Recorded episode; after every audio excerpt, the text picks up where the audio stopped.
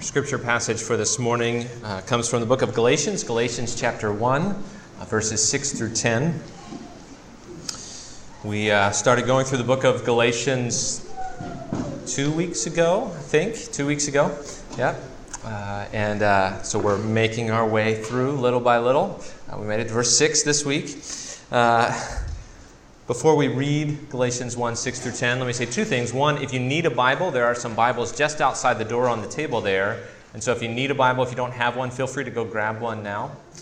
and if you don't own a Bible, uh, you should feel free not only to grab that Bible for right now, but also uh, keep it, uh, write your name in the front, take it home with you, and then bring it back week after week as we study God's Word together. Let's pray before we read through Galatians 1 6 through 10. Please pray with me. Our Father, we thank you uh, so much for your love for us. We thank you that we can come to you. Uh, we thank you that, that in Jesus we can come to you just as we are, uh, broken and sinful as we may be.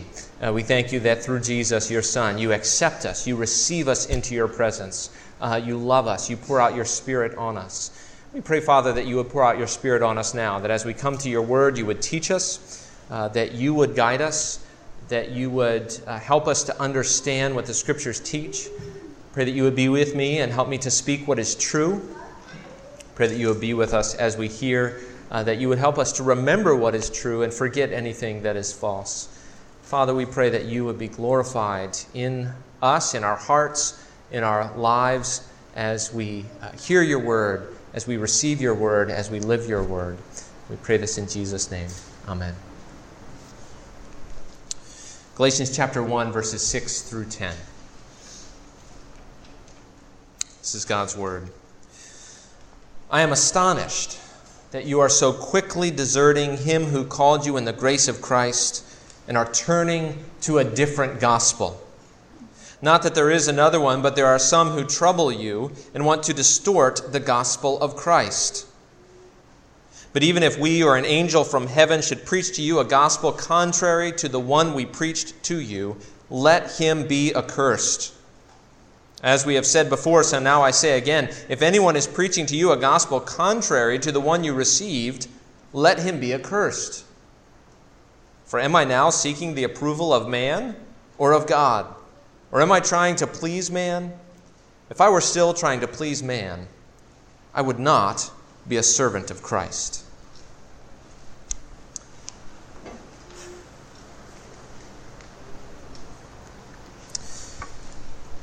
When you feel like a failure,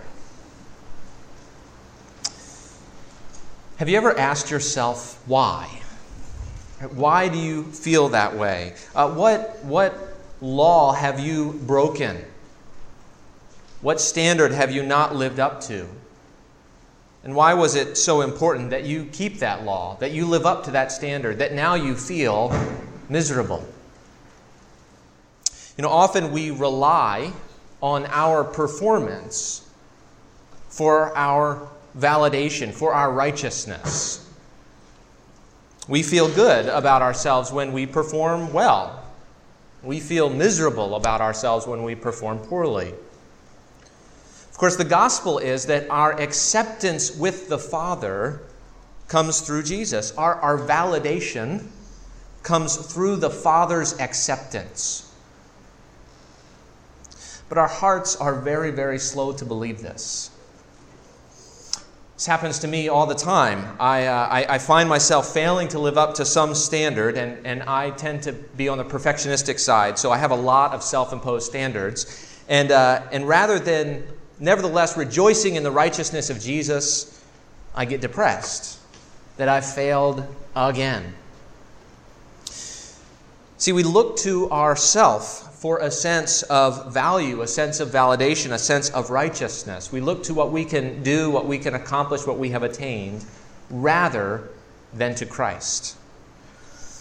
The, the false teachers in Galatia, which is the, the, the area, the region that Paul was writing this letter to, the, the false teachers in Galatia taught that the gospel, that is the good news, was a message of Jesus plus self.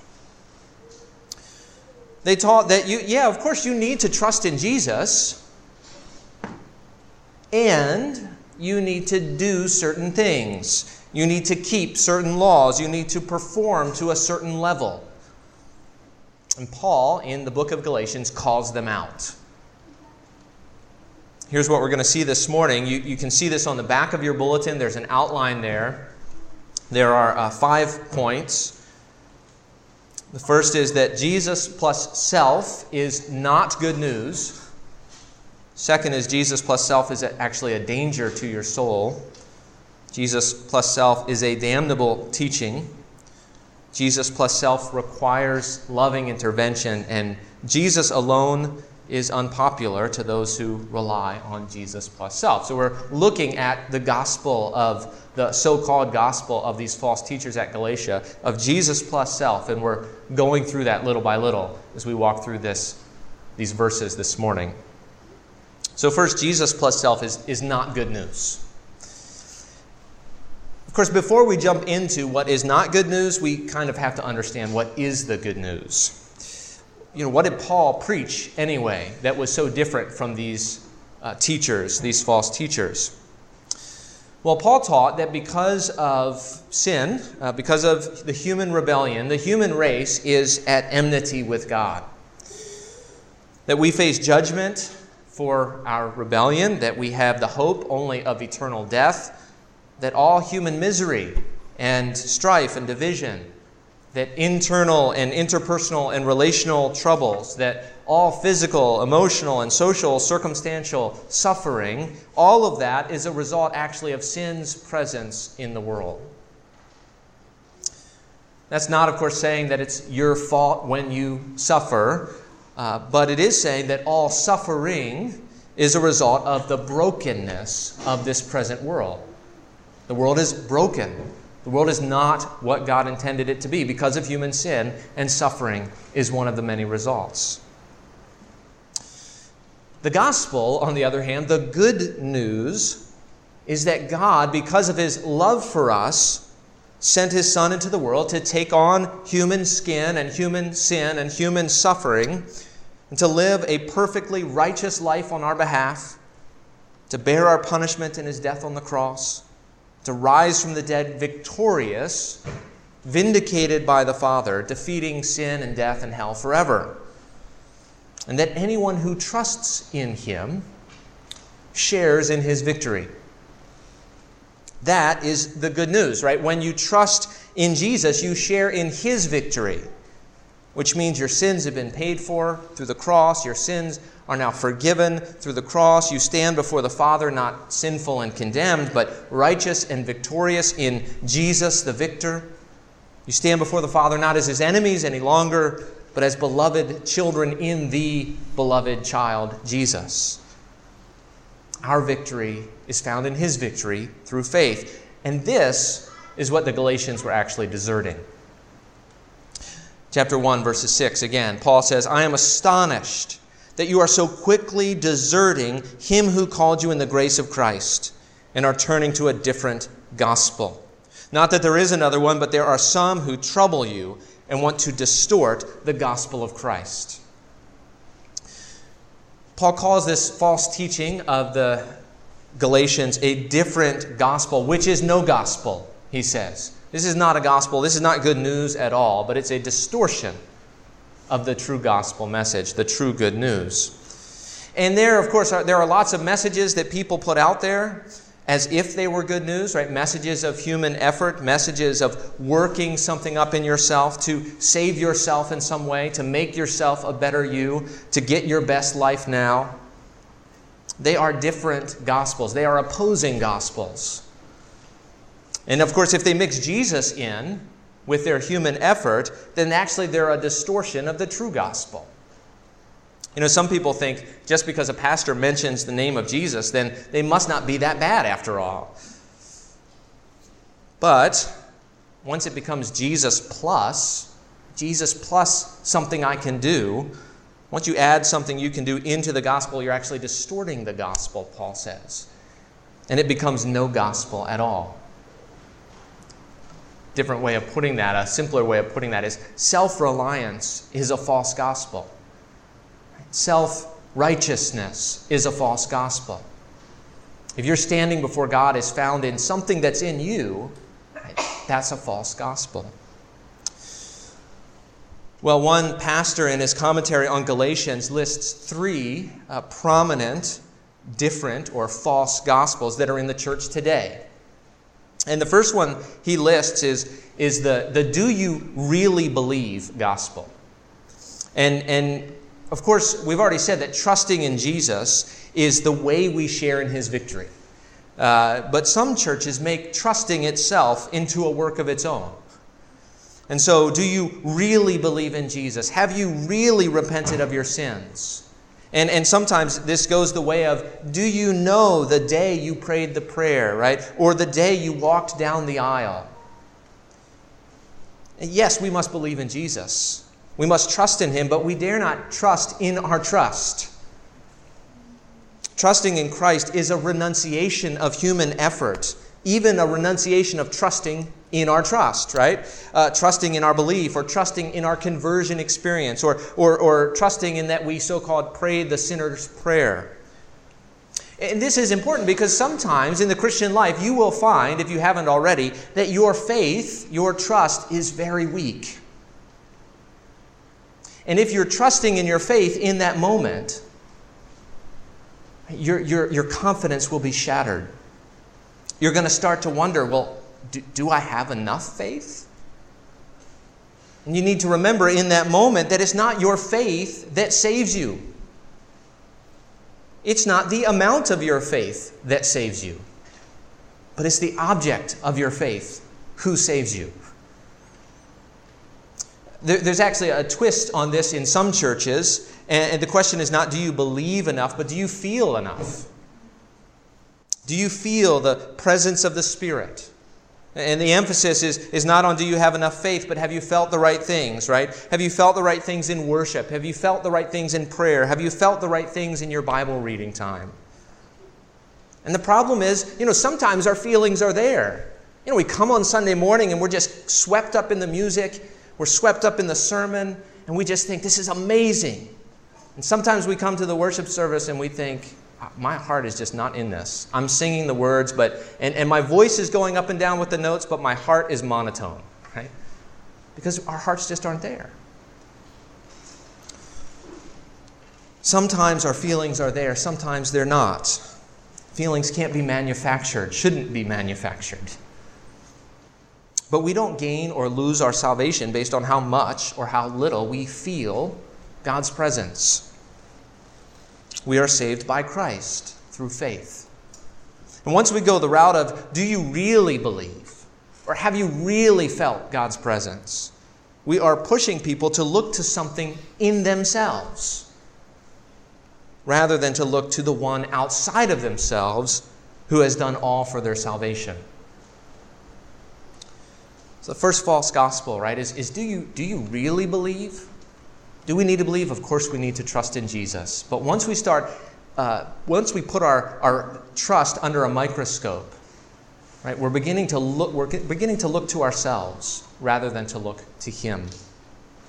Second false gospel is, well, just be a good person just be a good person. This false gospel often does away with Christ altogether, though sometimes not. Sometimes it's believe in Jesus and be a good person. Sometimes it's well, you don't even need Jesus. Just just need to you just need to be a good person, right, to get to heaven. And uh, Paul actually addresses this directly in his letter later on in Galatians. He's in chapter 2 verse 21. He says, "If righteousness were through the law, then Christ died for no purpose." See, why did Christ die? Christ died because we are not good people. He died because we're unrighteous. We deserve uh, uh, punishment for our sins. Christ died because everything we do is tainted with our selfishness. You know, lots of people are good people by human standards. We do good things all the time. But man looks on the outward appearance, and the Lord knows our hearts. He knows that our hearts are bent away from Him and into ourselves. And even if we could start, even if we could, at this very moment, you could just start doing genuinely good things with no taint of sin, no taint of selfishness, right, at all.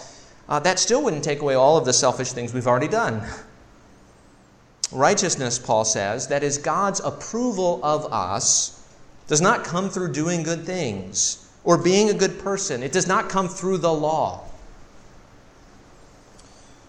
Many uh, people would say, well, you know, this good person gospel, that's actually more loving than Paul's gospel. You know, Paul's gospel is too exclusive, you might say. Trust in Jesus, that's so narrow. But be a good person, that, that's actually even worse. Be a good person. Okay, by whose standard do I need to be a good person? How good do I have to be? Uh, what if I've been a really bad person? Is there no forgiveness for me? Uh, what if I keep screwing up? What if I'm trying to do the right thing, but I just keep getting it wrong? Then what? Be a good person ends up being incredibly exclusive, especially when I know my own heart and I'm honest about it, because I know I'm not a good person. And if you're honest with yourselves, you would say the same thing. In yourself, your heart is broken, just like mine. This is not good news. It's a, it's a throwing us back on ourselves, throwing us back on what we can accomplish. And the more we look into it, the more we realize I keep failing to live up to what God says. The, the third false gospel that is mentioned uh, is the, the legalist false gospel, right? Uh, you've maybe been to a church like this or heard of a church like this uh, where they teach they, you know, believe in Jesus, trust in Him, that's important, and uh, dress this way, or do these things, or listen to this music, or read this Bible translation.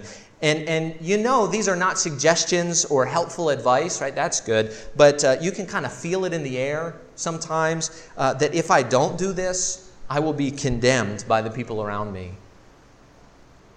Again, we throw people back on themselves, things that they can accomplish, things that they can do. All of these false gospels have to do with, with what people can accomplish in their flesh, that is, in their own strength. They all have to do with divisions in the world between people, right? Who can work up the most faith? Who can work up the most feeling, the most good deeds? Who can dress the right way, or do the right things, or read the right translation, or listen to the right music, or whatever it is? And yet we're tempted to listen to these kinds of false gospels. We're tempted to listen to gospels that tell us what we can do rather than what Christ has already done. In fact, uh, one time I was, uh, I was preaching through the Ten Commandments in a different place, not here. And, um,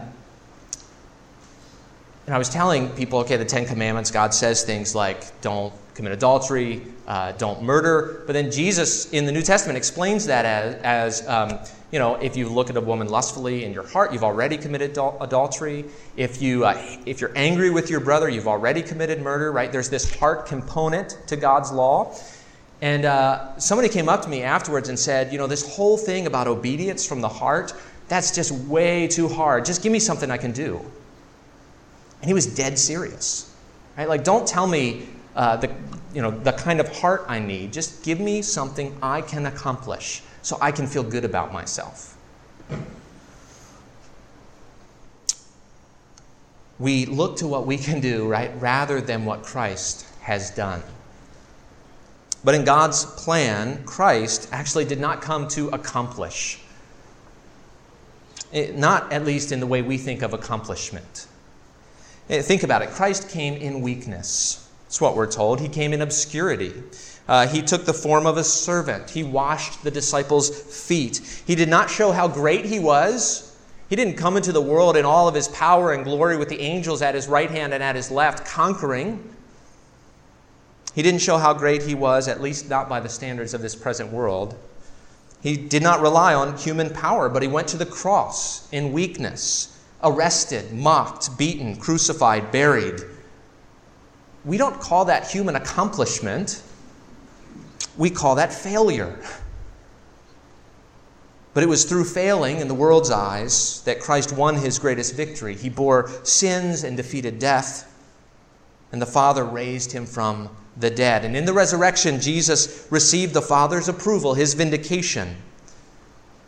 And if we want to be right with our Father, We simply need to trust in Jesus and share in his victory. And let me ask you, you know, when you think about proving yourself to God, how do you do it? Okay, most of us don't use that kind of language uh, to ourselves, but finish this sentence, right? God loves me when I. Okay, I should say there's really no good way of finishing that sentence. Uh, th- there are lots of things that please the Father, but that's not what we're talking about here. What we're talking about is why does the Father love me? And if your answer is anything but, the Father loves me because He's chosen to love me, or God loves me because of the work of His Son Jesus, any answer that finds a reason for the Father's love in you is relying on self, trusting in self to be right with the Father. And you may think, okay, I'm not, I know, I'm not trusting in anything but Jesus. I get it. Okay, well, Paul warns in 1 Corinthians 10 12, if anyone thinks he stands, right, uh, let him take heed lest he fall. You know, to be honest, our, our default, right, our default mode of life is to rely on ourselves. That's our knee jerk reaction when life happens. Our default is to, to boast in what we can accomplish. Our default is to think God loves us because what we do, because of what we do, or because of what we think, or because of what we say what we believe, because I, am a little bit better, I think, than the person next to me. Our default is to think God loves us because of us and not because of Christ. Now, most of us know that's not true, but our hearts just keep slipping, don't they? They just kind of slide into this way of thinking. And we have to constantly remind ourselves you know, that's a large part of the Christian life. A large part of the Christian life is learning to believe what we already know to be true. Right? I already know it to be true, but I have to keep being reminded again and again and again that the Father loves me, not because of anything that I've done, but because of what He has done through His Son Jesus. That's why the Father loves me, because He chose to love me in Christ. Because the real danger is when we get comfortable thinking that God loves me because I have done this or that thing, which takes us to our next point. Uh, the next two few points are a bit shorter, uh, but they're still important. First point Jesus plus self is not good news. Uh, second point Jesus plus self is actually a danger to your soul. Uh, Paul says again in verse 6 I am astonished that you are so quickly deserting him who called you in the grace of Christ and are turning to a different gospel. To rely on self, even Jesus plus self, is ultimately to reject Jesus for self. Is to say, Jesus is good, but he's not good enough. I've got to add to what Jesus did. And of course, to add anything to Jesus is really to take away from his sufficiency and his glory as our Savior. If you think you need to add something to Jesus, it's not Jesus that you know. To reject Jesus, though, is to reject the Father who called us. That's what Paul says. You're so quickly deserting him who called you. See, when we really think, uh, my righteousness, my standing before the Father, God's acceptance of me is found in Jesus plus. When we think God accepts me because I've done something, we are rejecting Jesus and his all sufficient righteousness for us. No, God accepts us through his perfect Son or not at all. If we abandon the gift of God's all sufficient grace in Jesus, we abandon the Father. And of course, to abandon the Father is to abandon life. And think about it God the Father is the one who called us in the grace of Christ. God the Father is the source of, of life. He made the world, He sustains the world, He pours out His Spirit and gives life. He removes His face, the psalm says, and the earth is dismayed. God is the source of life and joy and peace and wholeness. And so to abandon the sufficiency of Christ is to abandon the Father, and to abandon the Father is to abandon life in all its fullness. You know, contrary to the false teachings that are out there, you, you can't have your best life now, but you can know the source of all life now. He is the Father known through the Son Jesus. Jesus plus self is not good news. Jesus plus self is actually a danger to your soul because by adding to Jesus, You're rejecting the grace that the Father offers. Jesus plus self is also a, a damnable teaching. And Paul is actually pretty clear on this point, isn't he? Look at verses 8 and 9. But even if we or an angel from heaven should preach to you a gospel contrary to the one we preach to you, let him be accursed. As we have said before, so now I say again if anyone is preaching to you a gospel contrary to the one you received, let him be accursed. Now, the word accursed means damned, it means go to hell. Paul says that those who brought this false teaching, right, they're, they're troubling you. You know, elders in the church, teachers in the sh- church should be shepherds, caring for the flock, not bringing God's judgment on them, not troubling them. Hebrews 13 actually says that leaders will have to give an account for the souls of those they lead. They're weighty words in the book of Hebrews. And so, elders and teachers and pastors are judged for what they preach, what they teach. Now, there's something interesting going on here. Uh, Paul says, even if we, in verse 8, even if we. So, what he's saying is, uh, even if I, Paul, preach to you a different gospel, I should be damned. I should go to hell. And what this means is a teacher's authority, teacher's authority is derived from the gospel, not the other way around. Now think about it. If we should believe anybody, we should believe Paul the apostle. But Paul says we shouldn't even believe him if he is preaching another gospel. Even if an angel appears to you clothed in light, right here, an angel appears clothed in light, you know, blinding us all in this room, preaching a different gospel, don't believe him, Paul says. Believe only the gospel that Paul received from Jesus on that Damascus road and first preached. That's the gospel that we find in Galatians, the gospel we find in the rest of the scriptures. It is this gospel which actually validates someone's ministry. It's not someone's ministry which validates the gospel. And that's even true, Paul says, in his case, the case of Paul the apostle, who was an eyewitness of the resurrected Jesus, who, whose ministry was to bear witness to that fact that Jesus rose from the dead. But his authority only extended as far as he preached the true gospel and no further. What this means for some of us in this room as, uh, as James said, James 3:1, which Bryce read earlier, James said, Not many of you should become teachers, my brothers, for you know that we who teach will be judged with greater strictness. Right? Teaching is, is important in the church. It's also weighty and should not be entered into lightly. But for others, it, it means that, that as, you, as you listen to me, or as you listen to someone else on Sunday morning, you must test what you hear. You must be like the Bereans in Acts 17, verse 11, who, upon hearing Paul's uh, preaching, we are told, quote, they received the word with all eagerness, examining the scriptures daily to see if these things were so. How do you know if what you are hearing is true? You can't just say, well, so and so teaches it, it must be true. You can't just say, well, this church or this denomination or this pastor teaches, so it must be true. How do you know that I'm not a false teacher? How do you know that this church hasn't gone off the rails? Well, you must search the scriptures daily to see if what I say is true, right? Don't take my word for it, right? Read the Bible. Read the scriptures. Jesus plus self is not good news. In fact, it's a danger to your soul and it's a damnable teaching. Those who teach it, Paul says, let him be accursed. Fourth, Jesus plus self requires loving intervention. Self reliance or self righteousness is, is dangerous to your soul. It's a damnable teaching, and so it requires loving intervention.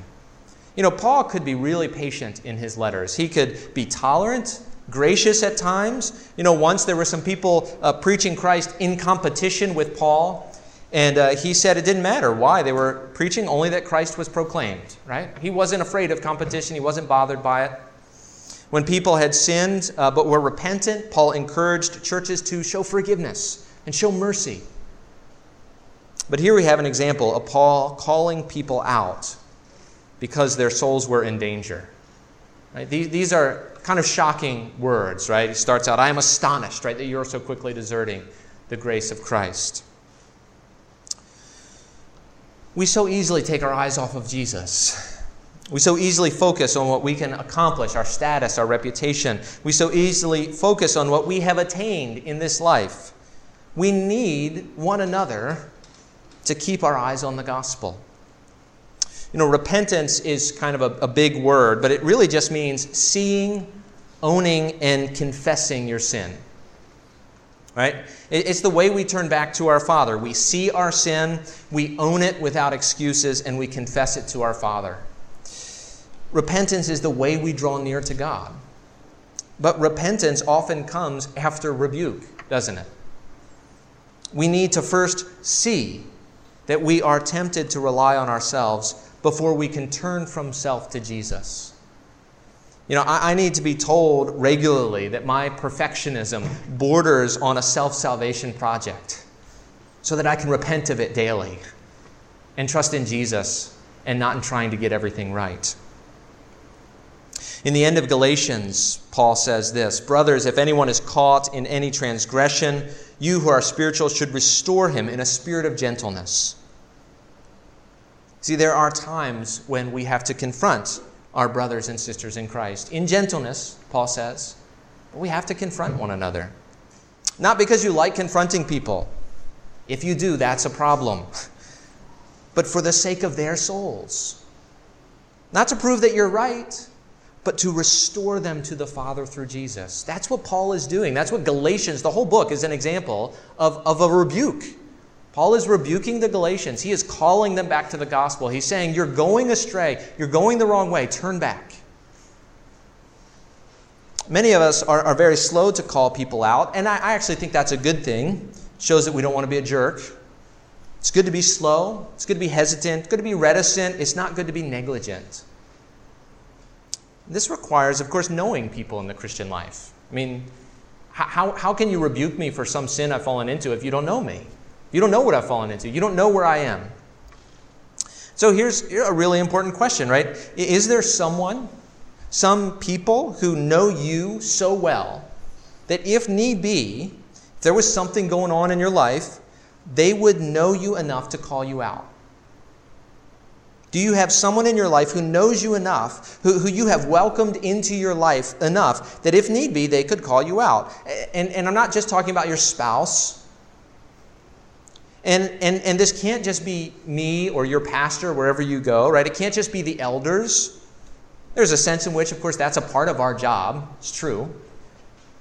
But we don't know everyone in here intimately. And realistically, we can't know everyone in here intimately. Are you letting people in? People who can encourage you to keep your eyes on Jesus. Jesus plus self is not good news. It's a danger to your soul. It's a damnable teaching. It requires loving intervention.